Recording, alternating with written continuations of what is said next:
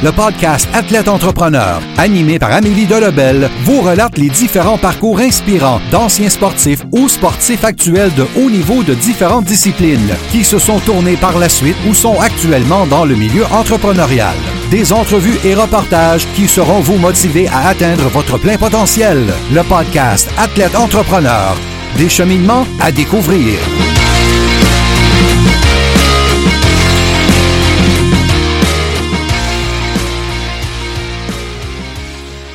Bonjour à tous, ici votre hôtesse Amélie Delabel et je suis très heureuse de vous accueillir sur mon podcast Athlète Entrepreneur pour cet épisode zéro vingt-trois. Athlète Entrepreneur est un podcast qui a pour but de motiver les athlètes ou anciens athlètes qui souhaitent se lancer en affaires.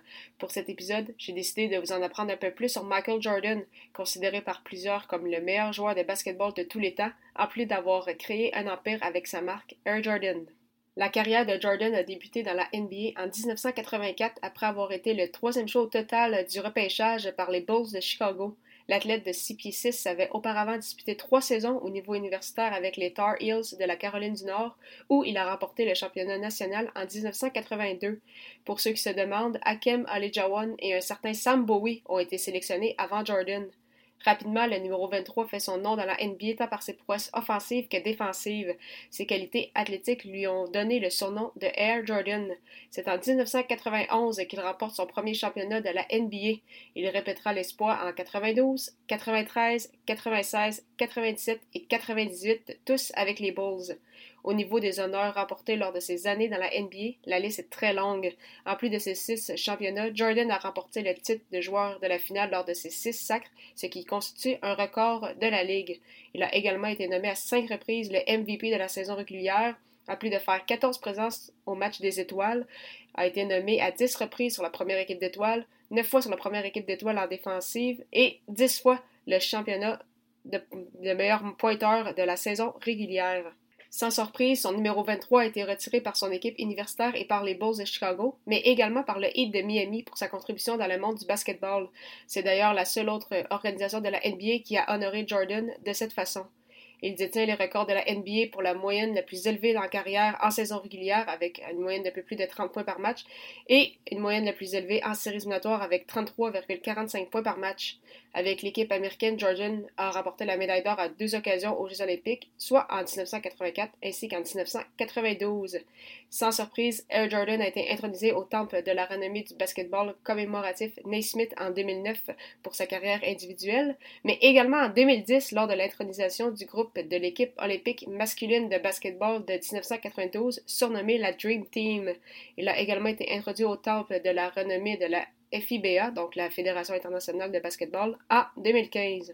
Certains l'ignorent peut-être, mais Jordan aurait pu en ajouter encore plus à son impressionnant palmarès sans ses deux premières retraites. En effet, Jordan a quitté les terrains de basketball pour la première fois avant le début de la saison quatre-vingt-treize quatre-vingt-quatorze. C'est en fait officiellement le six octobre quatre-vingt-treize que Jordan annonce sa première retraite sportive à l'âge de trente ans. Il faut savoir que quelques mois auparavant, le père de Jordan a été retrouvé mort, assassiné. La motivation était beaucoup moins présente du côté de M J et sa participation aux Jeux olympiques n'a fait que confirmer qu'il avait besoin de prendre du recul, comme il l'a fait savoir dans son autobiographie For the Love of the Game, publiée en dix-neuf cent quatre-vingt-dix-huit. Bien évidemment, sa retraite a provoqué nombre de chocs dans le monde du basketball un peu partout sur la planète. Il a surpris à nouveau la planète sportive lorsqu'il a signé un contrat des ligues mineures avec l'organisation des White Sox de Chicago dans la M L B en février quatre-vingt-quatorze. À ce moment, les White Sox appartenaient à l'homme d'affaires Jeff Reinsdorf, qui possédait également les Bulls de Chicago et les possède même encore à ce jour. Jordan a tenté sa chance dans le baseball car son père rêvait de le voir évoluer dans la M L B. Finalement, en février quatre-vingt-quinze, après une année complète à jouer au baseball, Jordan réalise qu'il n'atteindra pas les, les majeurs et décide donc de mettre un terme à cette expérience. C'est pourquoi, un mois plus tard, donc, il reviendra avec les Bulls où il gagnera trois autres championnats, soit de quatre-vingt-seize à quatre-vingt-dix-huit. Puis, en janvier quatre-vingt-dix-neuf, il prendra sa deuxième retraite avant de revenir dans le feu de l'action, cette fois avec les Wizards de Washington, avec qui il évoluera de deux mille un à deux mille trois.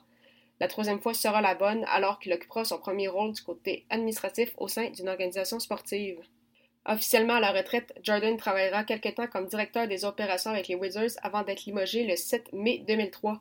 L'un des meilleurs joueurs de basketball de tous les temps a admis qu'à ce moment, il s'était senti trahi et avoir su qu'il aurait été euh, renvoyé dès le début de sa retraite, il n'aurait jamais joué pour les Wizards. Son nouveau défi dans le monde du basketball est finalement euh, arrivé en juin deux mille six, alors qu'il est devenu actionnaire minoritaire des Bobcats de Charlotte, maintenant devenus les Hornets. Le dix-sept mars deux mille quatorze, le Conseil des gouverneurs de la N B A a approuvé à l'unanimité l'achat de Jordan des Hornets, faisant de lui le premier ancien joueur à devenir propriétaire majoritaire d'une équipe de la N B A, et cela faisait également de lui donc l'unique propriétaire majoritaire afro-américain de la ligue. Sans surprise, Michael Jordan a fait passablement d'argent au cours de sa carrière d'athlète, mais ce qui lui a permis de devenir milliardaire provient de sa propre marque. Les premières Jordan ont été commercialisées par Nike en dix-neuf cent quatre-vingt-cinq et depuis ce temps, cette marque est devenue extrêmement populaire tant pour les athlètes professionnels de différentes disciplines que pour tout le monde. En deux mille dix-huit, le chiffre d'affaires de la marque de Jordan a atteint près de trois milliards de dollars américains, en grande partie par des jeunes acheteurs qui n'ont jamais vu le dernier championnat de M G en quatre-vingt-dix-huit. Au départ des souliers, la marque Jordan est maintenant appliquée à des vêtements de sport, des sacs, des sacs d'école ainsi que des casquettes. Au début de sa carrière, Jordan portait des Adidas. Il n'était donc pas convaincu de signer avec Nike, mais cette compagnie lui a fait signer un contrat spécial lui permettant de dessiner lui-même ses souliers. D'ailleurs, les chaussures Jordan un se sont toutes vendues très rapidement. On peut donc dire que le pari de Nike a été très payant.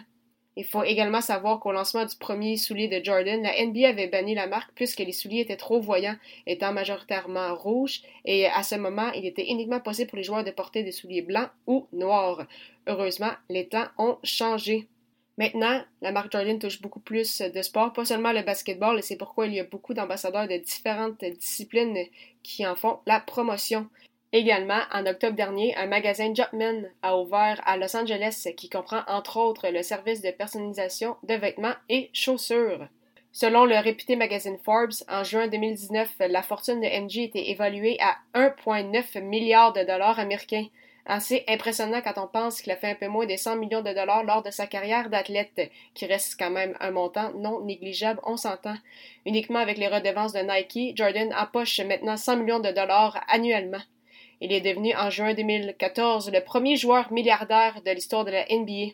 Sachant que LeBron James fait de son côté environ quatre-vingt-dix millions de dollars par année avec Nike également, il pourrait être le deuxième à atteindre ce plateau.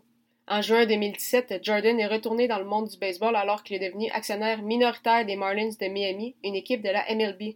En plus d'investir dans le sport et de s'impliquer dans plusieurs organismes, Jordan possède des restaurants, dont un steakhouse à New York.